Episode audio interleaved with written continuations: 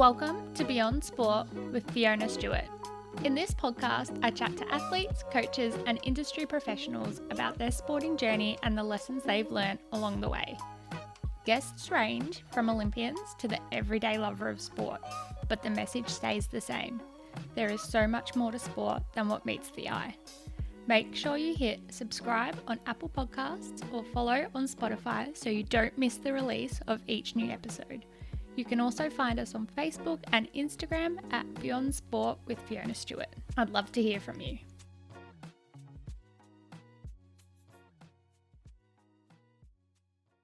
Before introducing this week's guest, I'm jumping in to let you know about a special Instagram giveaway happening right now.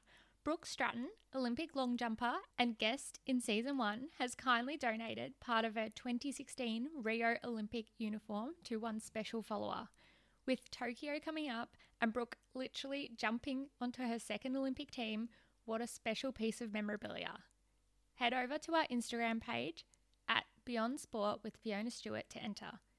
Entries close on Sunday, the 30th of May at 10am Melbourne time. Read through the Instagram post to check out all the terms and conditions. Good luck! Welcome to part two of my interview with the incredible Janice Crosswhite. If you haven't heard part one yet, hit pause now and go listen to the first part for some very important context. In this episode, Janice takes us through the evolution of sporting opportunities between the generations and how she's played a major part in that. Janice has been on multiple boards for women's participation and education in sport, and you can find the link to the ones she's mentioned in the show notes. We also go through some of the local community projects Janice has played a major role in, and again, our love for Labradors comes up. Janice also gives us her thoughts on the future of sport. How does it feel seeing like the opportunities you had as a as a kid growing up versus mm-hmm. opportunities that your daughters have had and then now that your granddaughters have got does it feel mm-hmm. like i guess quite special or like a sense of pr- like pride knowing that you've had a, a bit of a part in the potential that that you know they can go to? Yeah it's certainly today. Girls and women have got lots more scope for higher level sport and, and opportunities along the way. Like mm-hmm. you know, even from junior sport to um, senior sport, then to international sport. Yeah, if, if I could have, you know, the opportunity got the softball scholarship back in the sixties, I would have had a go at it. Yeah, um, but they went around. In the, that was my first sport, and you know, I was at that very high level. Um, and yet I can see my daughters have done that. The eldest daughter went to Davidson College on a basketball school. Second daughter went to the AIS, to Virginia University, um, two degrees there, captain the team, master's there. And then Sunny and went to the AIS first of all, and then on to Oregon University for four years. Wow. So um, children certainly had those opportunities, and now we'll, we'll, see what happens with you know the, the grandchildren are too young. But as I said, has already had three universities for dates approach her. Early contact mm-hmm. going there on a rowing scholarship now. If she continues with rowing from 17 to 18 to 19, who knows? With softball, there was only senior softball championship I got to 16, under 16. Or there was only senior women's. They didn't start till I think 58 or 59, the first Australian basketball championship. And then while I was teaching at Brixton Tech in the early 60s, we started the first ever under 18 girls basketball championships. The first one was in Adelaide. I was the manager of the team. And um, for the first four years, until I got married, I managed the Victorian under 18 girls basketball team. Wow. That was, but now that's just, there's now under 14s, there's under 16s, there's under 20s, you know, right through all the age groups in most sports. So, yep.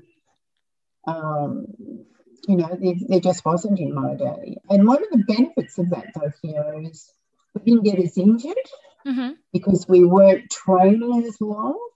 The hours, well, we didn't have the courts for basketball to get onto to start with. It was only Albert Park. We used to train six o'clock in the morning to eight o'clock for my women's team because that was the only time on a weekend we could get on. And everybody worked during the week, so you didn't have midweek training. You played on a Wednesday night, uh, and you trained twice on a weekend, and that was it. So that's one of the things I notice with my grandchildren is their early injury toll in their teens while Mhm. they're growing.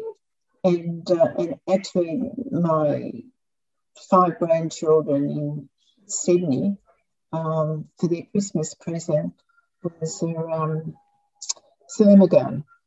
Oh, how good are they? Well, I've never used one, but I've read about them, and, and I thought this is something they can all use, you know, yeah. um, and they are using it. And um, but they, they regularly get injured, all of them, and I think some of them are overuse injuries.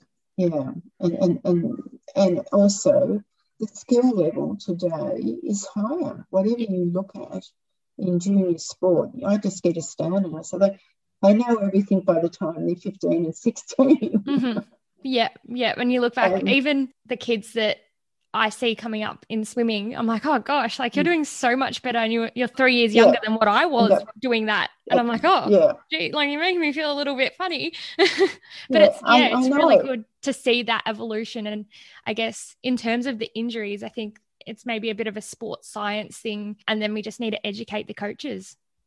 Well, I think that that's just ongoing. That's just ongoing, and that's well, that's one of the things we need is more female coaches. So I'm pleased to hear your coaching, Fiona, because that is what's lacking in, in many Western countries, and, and well, not only Western but across the world, is um, the lack of. We've got more women in leadership positions, more on boards, um, more in management and administration, certainly more out on the playing field.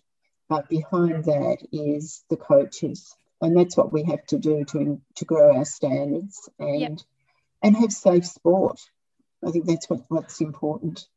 my mum actually sent me this podcast, so I can't remember the name, but I was listening to a podcast from, I think she, she was a doctor either in the UK or the US. I can't remember who was the host and who mm. was the expert, but she actually said that all the sports science is actually based on male bodies.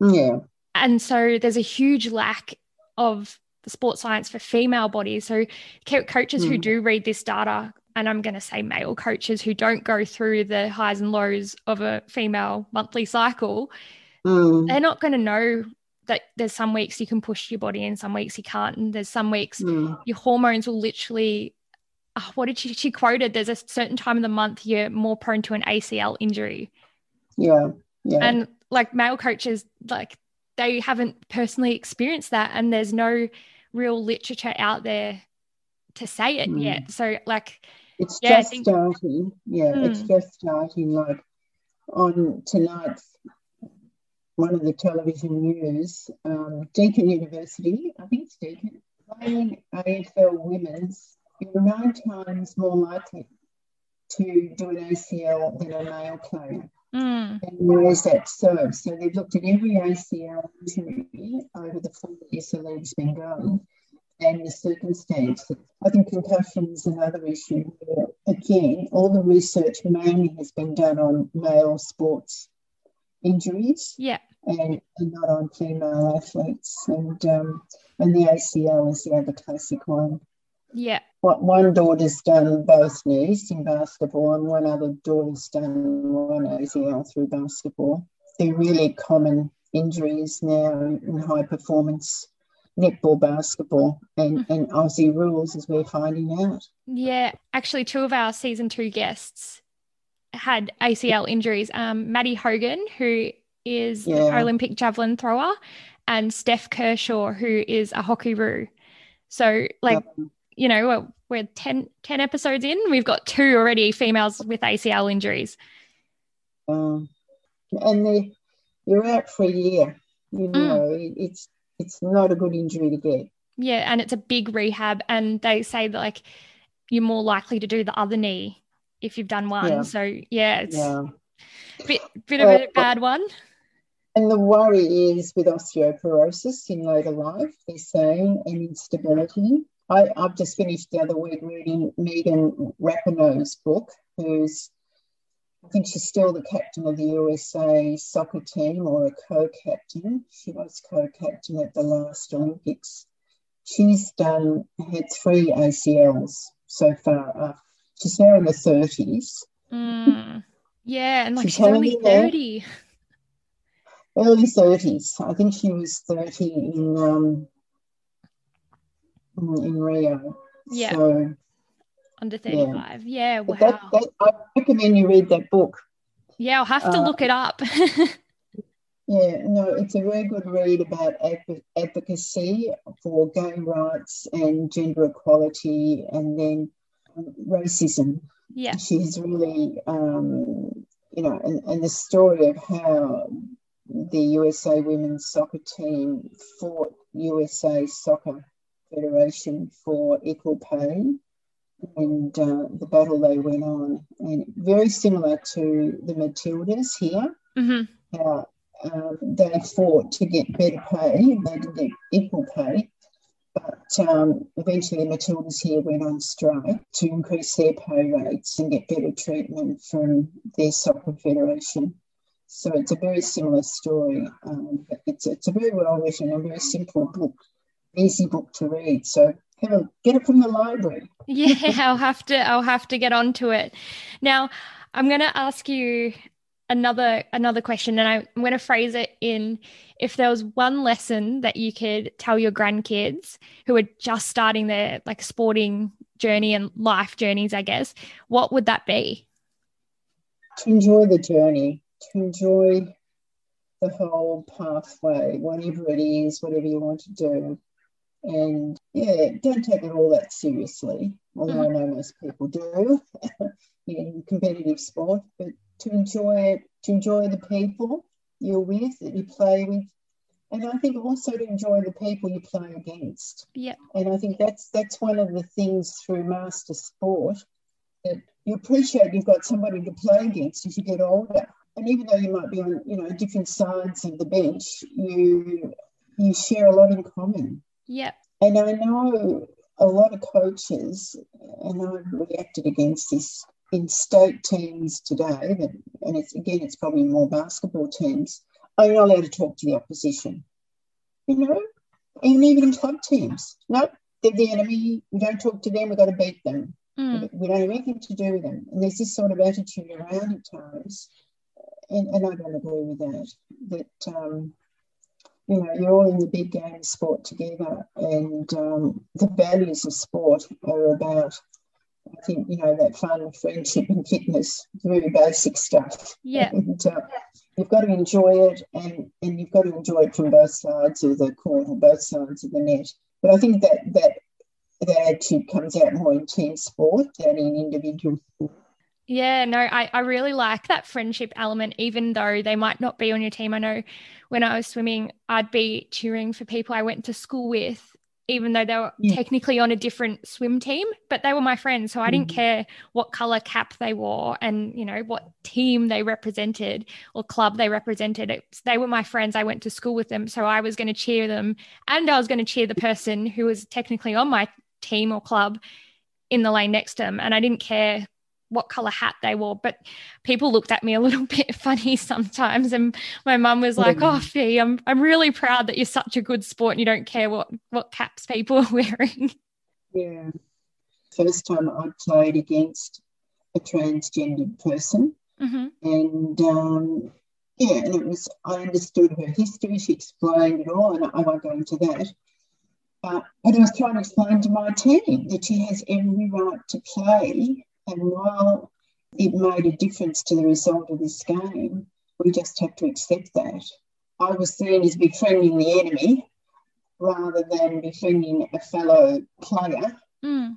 And, um, and so we still have a lot of education about transgender in sport because even though these were Australian Masters Championships, and that team did eventually win the gold medal in the over 65s, we were an over 70s team, and I don't think we are ever going to beat them because of that age difference. but the whole thing is, you know, we're not going to win everything. Surely we have to accept transgendered people into community sport. Mm-hmm. I have a different opinion if it was something like a world championship and, a, and, a, and the Olympics and Commonwealth Games, where I think there is such an advantage mm-hmm. at, um, or can be an advantage with transgendered um, male to female competitors.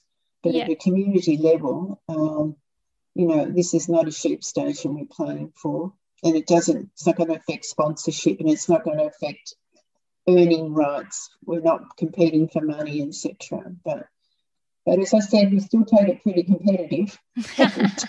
the female competitors were not happy having, you know, a transgender person against them. Yeah. Anyway. And I think that's we'll get used to that. that that's it. It's something that's, you know, in it's kind of relatively new to sport and it's probably going to change. And I like what you said in terms of the community mm. sport because we're all in the community level of sport just because we love it. So they should be able to play mm. at a community level. They should be free, you know, to join in teams because that, you know, everyone deserves mm. the same benefits that we all, you know, mm. get from playing sport. Yeah. I love that. Actually, I'm going to ask you about a specific one. When you were a mum, you started a community project where you were running like fitness classes in a hall. You correct me where, where I go wrong here. And you you wanted to like help.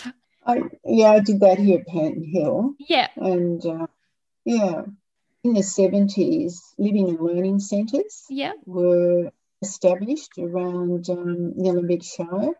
There's one at Eltham, one at Panton Hill, and one at Diamond Creek and they, are still going, and they're fabulous places to to do craft, arts, certificate courses, technology courses, gardening, whatever.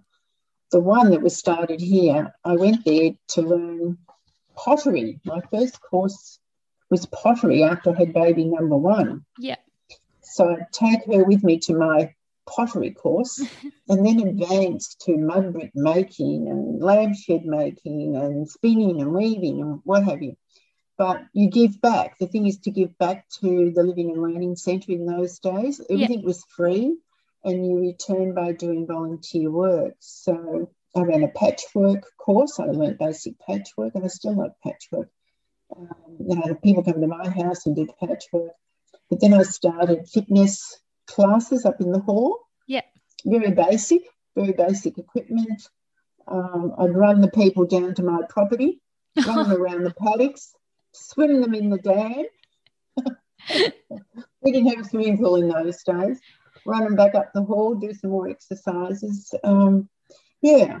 And then I was going to do, when they started Kinder Gym, mm-hmm and I was pregnant with the fourth baby. And I thought, well, that's something I can do with babies and, yeah, just bring mine with me. So, with another neighbour, we really investigated Kinder Gym to start, but then um, we moved to Canberra and it never developed. Yep. But um, Kinder Gym type concepts are still going everywhere, and I've had some of my grandchildren do that, and I take them to it. It's a great concept, and um, yeah, I've heard some of the parents of the kids that I like that are at the swim school, they go to kinder gym on some days. They're like, no, I can't do a lesson on Wednesday. I've got kinder gym. And I'm like, oh, okay, no worries. So yeah, like I do love that concept. And I guess where I was going with that, um, that question is I think something that you did at your local community because you were, you know, a new mum and you wanted to give back is just as amazing as what you have, you know, established clubs and been presidents of associations. Like I think they're yeah. all incredible and you know, you're helping so many people. And yeah, just that, that's where I was going with that. Well, one of the, the another legacy that's lived on, I was secretary of the school council. I, I actually been very good with government grants over the year, and I got a few government grants for the school. And one of those grants was in the International Year of the Child, which mm-hmm. I think was about 1970 something. And I started the Panton Hill Family Festival. Oh, wow. And um, which again was very much based on sporting themes. So I approached the football club, the, the club, the fire brigade, the tennis club. Uh, I'd always started basketball at the school for the for girls And so over this weekend, all the community groups, I got I asked them to put on an event. Yep. So we come and try this, or um, come to the Kinder and finger paint, or whatever, you know. So we all there was a timetable, and we advertised, and we put up banners and things, and it was all free because I had the grant from the International Youth the Trial Grant. Anyway, that was so successful; it's still running. and, uh, That's amazing. I think there was a lull when I was interstate, and then we came back here in 2004. It was it's down to one day of the year in October, the last Sunday in October, and it's called the Festival on the Hill. Oh. And you know, it, it's morphed into a different type of festival, and but it, it's still going. And we have dog jumping on the oval and the fire brigade's around with its trucks, and the school has things going in the preschool, and the church has something going, and um, yeah, and there's lots of um, you know coffee machines and food trucks set up around the streets, and yeah, but it's still going. Once oh. a year, we we have the Panton Hill Festival. Oh, what a legacy. We might uh, have to make the drive up. And if there's dog jumping, I, I saw Harry leap over a garden bed the other day. So he's he's into it. I'll tell you now, Labradors don't win. oh, okay. Kelpies. or maybe he can just look pretty. but they do have um, different categories. Yeah, but it's, it's amazing. I've never seen it before, and it started a couple of years ago, and now it's about the major feature, and everyone gets up on the oval, and and the dogs just amazing. You know, they're, they're jumping over two meters. What? And, um, yeah. God. Yeah. Yeah, no, he's definitely not that talented. no, no, it's it's it's that's if it was something in the water, I think the Labradors might win, but um, certainly not the jumping event. yeah. Okay. Well, maybe maybe we'll just watch that one. yeah. Now, what do you do outside of sport? Because you know, being in sport and community is very big in your life? And I know the answer because mm. I have two beautiful products of it lying on my floor flooring right now. what do you love outside of sport? Um, I love where I live, mm-hmm. but I always have. You know, you make the most of where you live because we were here for 10 years, then in Canberra for nine, in Sydney for 12, and then back here since 2004. This is a hobby farm. Yeah. So I've got lots of garden, lots of fruit trees, lots of vegetable garden, herbs, a little herd of cows, 7 mm-hmm. cows out there in the paddocks, two cats, three dogs, and 16 chooks. There, that keeps you going. Yes. Um, but in saying that, you've always got something to do outside. There's always a branch falls off a gum tree that needs chainsawing up and cutting up for firewood. There's all there's weed management in the paddocks. I cook everything, you know, because you produce a lot of tomatoes, whatever, beans, um, quinces. I've just made quince paste. You know, I cook from scratch. And again, because of where you live, it's not like there's a shop around the corner. Mm-hmm. So you, just can't out and buy pizza or anything. So you always you cook all your own meals basically. Yeah. And I like craft activities. You know, again, the benefit of where we live with the Living and Learning Centre. I don't spin much anymore. The grandchildren don't want woolen jumpers anymore or woolen scarves, so they're all too itchy. And and done a lot of cross stitch. Mm-hmm in COVID, I did some cross stitch. And in COVID lockdown, I produced teddy bears for the um, Red Cross. Mm-hmm. Did a lot of knitting. Um, now knitting at night. I knit. I always do something at night when television's on.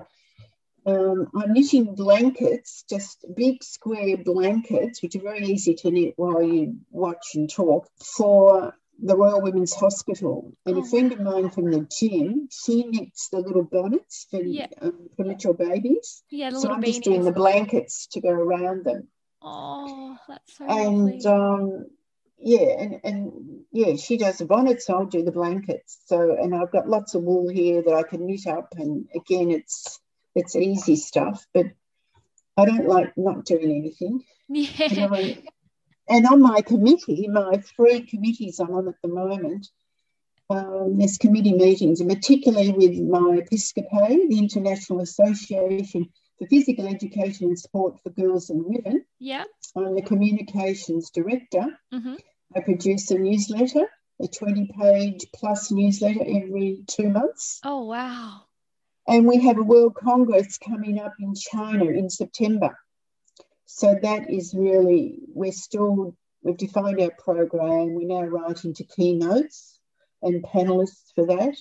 So there's emails every day um, going around the world. Our president's in Venezuela, one vice president's in Brazil, the other vice president's in Vienna, Yeah. secretary's in Miami, and I'm in Melbourne. Wow. So that's our core group, and um, um, we're very busy planning that and working with the Chinese. It's Taizhang University of Sport. Yeah. They're co-hosting that, They- and it'll be a hybrid World Congress so that um, Chinese who can go there, but internationals will be on the Zoom platform. Online. Yeah. Yeah, yeah. Wow. I did look up their website before we jumped on this Zoom. So I'll have to link their website in the show notes. So if any listeners are interested in that, they can find they can Yes, find that yeah. organization. That's amazing. And we, we share something other than sport in common and Mm. it's our love for Labradors. What you know, how did you how did you decide you loved Labradors? Well, I think because I grew up in Melbourne fire stations, Dad ended up deputy chief, and we lived on site. That's that was my home till I got married. Uh, so for 25 years, I lived in a fire station, and husband's father was in the U.S. Army and then in the federal government in Washington D.C. And they couldn't have anything other than a cat Mm, growing up. And so when we bought this property at Panton Hill, we've only been here, I think, a few months, and we both wanted a dog. And the first dog we got was a Labrador, Solly, S O L I, and that was a most amazing dog. And it was like our child, mhm. as you can imagine. Solly was just beautiful. And so after a couple of years, I decided to breed her because she was such a good dog.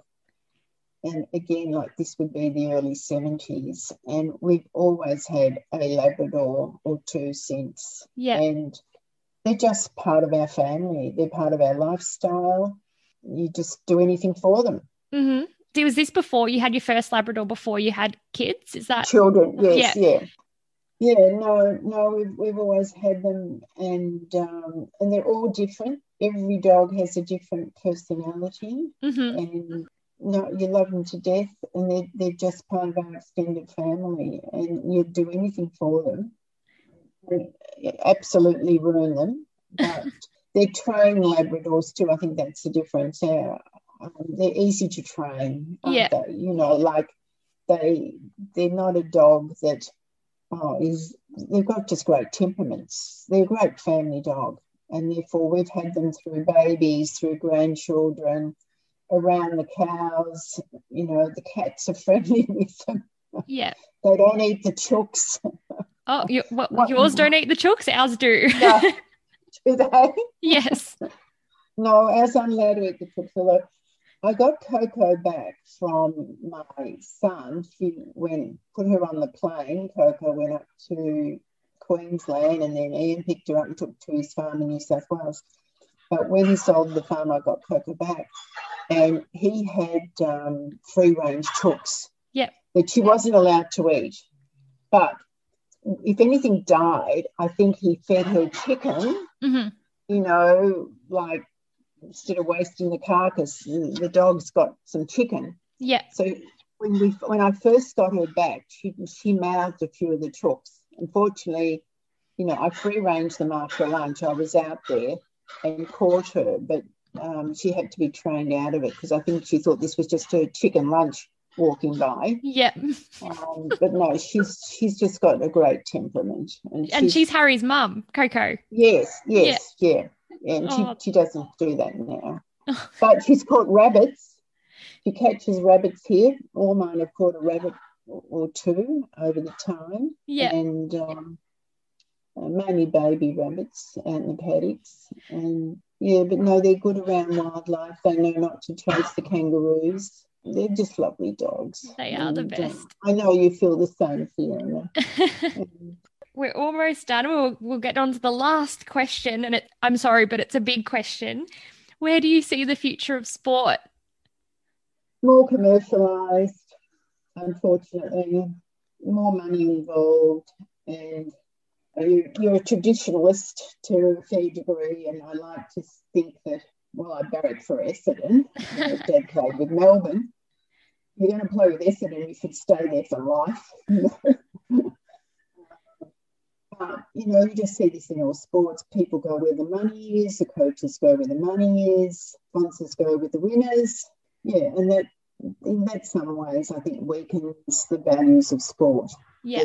You know, again, that's a reflection on my age where you always played without being paid. You hardly got a thing. You paid for everything, or your uniform. You, you know, you, you to play in an Australian Championship, you paid the money for our kids. You always just paid for them. That's still the same in community sport and junior sport. But in professional sport, the, the, probably the good thing with that is that there's more opportunities for girls and women. Yeah. You know, what we have to improve is still the media coverage. The language of journalism at times is still degrading to women, and the photography can still be degrading to women but Mhm. it has improved certainly since my years of advocacy. And there's just more money, Fiona, all Yeah. the way through, which just changes the dynamics of whatever it is. Yeah, it stops it from um, being a game and so- like something that you love. And the, I guess the pureness of sport and kind of changes it more so towards the entertainment side.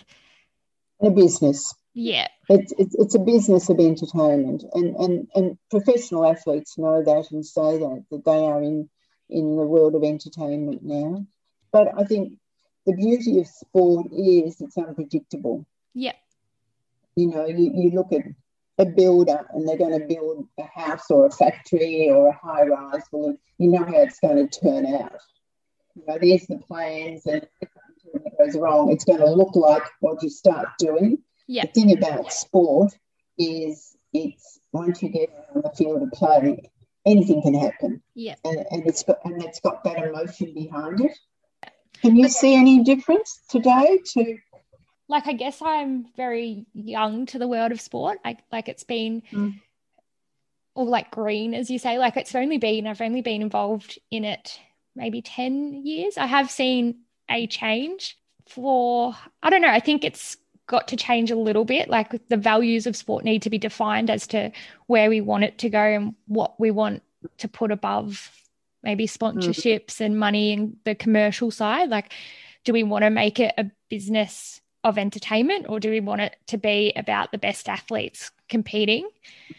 Hmm. But yeah, like I guess when you look back at, in history, like it's come a long way. And it, like I am excited about the future of sport because there's so many different ideas floating around Mm. these days and people aren't afraid to speak up like you were you know you would speak up for years and years and advocate for what you believed in. Like there's people out there the game changers doing that now. And i think you know the mm. more conversations we have about it the the better the outcome will Yeah. be. That's certainly happening. And and people are using sport as a platform. Yeah. And that's exactly you know reading megan rapinoe's book how she realized you know in the mid 2015 16 because she was an olympian with her personality the media was attracted to her Mhm. that this, this gave her a platform where she was recognized and after they won the world cup twice etc and there was such a huge following on television it didn't translate into fans at grounds or into pay for Mm. them but she was able to use her platform to bring about change and to stand up to USA and soccer to improve their conditions and eventually their pay. And this is what is happening with um, Naomi Osaka, tennis, etc. Um, people are using that sporting platform to speak out on well, other issues of gender equality, basically, and even just issues of equality, not gender, just the equality issues with racism and um, bullying, etc., um, across society. So I think that's a good thing about sport. And sometimes, you know, there, there's reaction against that, and, and, that that's happened where some of those athletes have then been punished for speaking out in various ways through their sports administrators. And it'll be interesting to see what happens at the Tokyo Olympics because the IOC has now brought in a policy that you must stand on the dais for um, medal winners. Oh, is that because of some certain swimmers that didn't do that? Yes, yes, yes. And um, and he's he's come out and said he won't do that. So you know these issues of um, cheating. This is this is not a quality issue, but it's it's, it's doping in sport issue. Yeah. Um, he's making a strong stance and, and, and demonstrated in that way. So I think that that's a good thing about sport because then it brings forward these issues. And FINA doesn't have a great record in drug testing. Mm-hmm. Indeed, FINA's in a position of scandal at the moment with its president and its finances. So um, it's, it's, it's an interesting situation that um, athletes are getting, some of them are taking their platform and their profiles to a level of public discussion on major community issues. And I don't have a problem with that. Mm-hmm. Um, but again, sports administrators will because they don't know how to handle it. And it's it's it's relatively new. Yeah, yeah, that's um, it. It's it's foreign territory, and they're like, well, how do we yeah. deal with this? What do yeah, we do? Yeah. yeah, yeah. And we've had a few cases in Australia, Israel Folau, you know, with um, rugby, etc. And uh, and I think that'll continue on across various things. We'll, we'll always have sport because the values of sport, I think, override the not so good values that can come through sport. That's you it. Know, there, there can be drug taking, there can be cheating, there can be bullying, there can be all these yeah, harassment, etc. But sports have generally identified that. We've got policies to act on in all those regards. Yeah, we just got to keep ahead of the checks. Mm-hmm. And I think the whole Tokyo Olympics is going to be interesting anyway in the whole era yeah. that we're living in right now with COVID. But yeah, like I know my future sister in law, Brooke Stratton, is a long jumper. Oh, so, yeah. like, just seeing that, you know, her fiance Nathan, who's going to be my brother in law, he might not be able to go over to watch her. No. And like no. that that kind of dynamic and then like the support crew and just yeah, the whole no crowds, well, how's that affect sponsorship? If it's going to be a commercial business, then mm, there's mm. no crowds coming in. And that's why, you know, major cities want to host Olympics is for the yeah. the revenue. So yeah, it's it's going to be a very interesting space, I think, in the next next five years. Yeah, I, I, feel really sorry for the Japanese country people and the government and the Olympic Committee that have put so much money into these games. Mm-hmm. And they would do it very well with their level of organisation. Any events I've gone to in Japan have been superbly run and administrated. So I, I just feel so sorry that these games will be so affected by COVID. Yeah and and you know there's there's still a chance they won't go ahead with they're in their fourth wave mm-hmm. or their sixth wave whatever and and the numbers just keep getting worse out of out of Tokyo too you just hope they all go well the value of the Olympic Games has gone down there's no doubt about that mm-hmm. because mm-hmm. it's just getting harder and harder and the security that we haven't touched on security the Com Games in Coast 2018, husband was on the organising the actual figure, but it was sort of almost as much as running the games. Wow, just they were, they were low key games. Yeah. The threat, the possible threat is there. And so, you know, I think we forgot about terrorism because of COVID. Mm. But that is one of the major worries now with world events. And it is a factor in hosting any of these games. So we'll see how Tokyo, go, Tokyo goes, and then it's Birmingham next year for the Commonwealth Games, Mm-hmm. which are not as big. I think there's only it's about six thousand athletes for Com Games, where it's ten thousand for Olympics. But still, they're big multi-sport games, Yeah. and uh, they're, they're harder ones to deliver on than uh, a world championship or a single sport game. Mhm. So they're- they're going to be interesting games to watch too after um, Tokyo. Yeah, definitely. Well, Yeah. thank you very, very much for coming on, Janice. I really, really appreciate it. Well, it's been fun to talk to you and much enjoyed and reminiscing here over the good old days.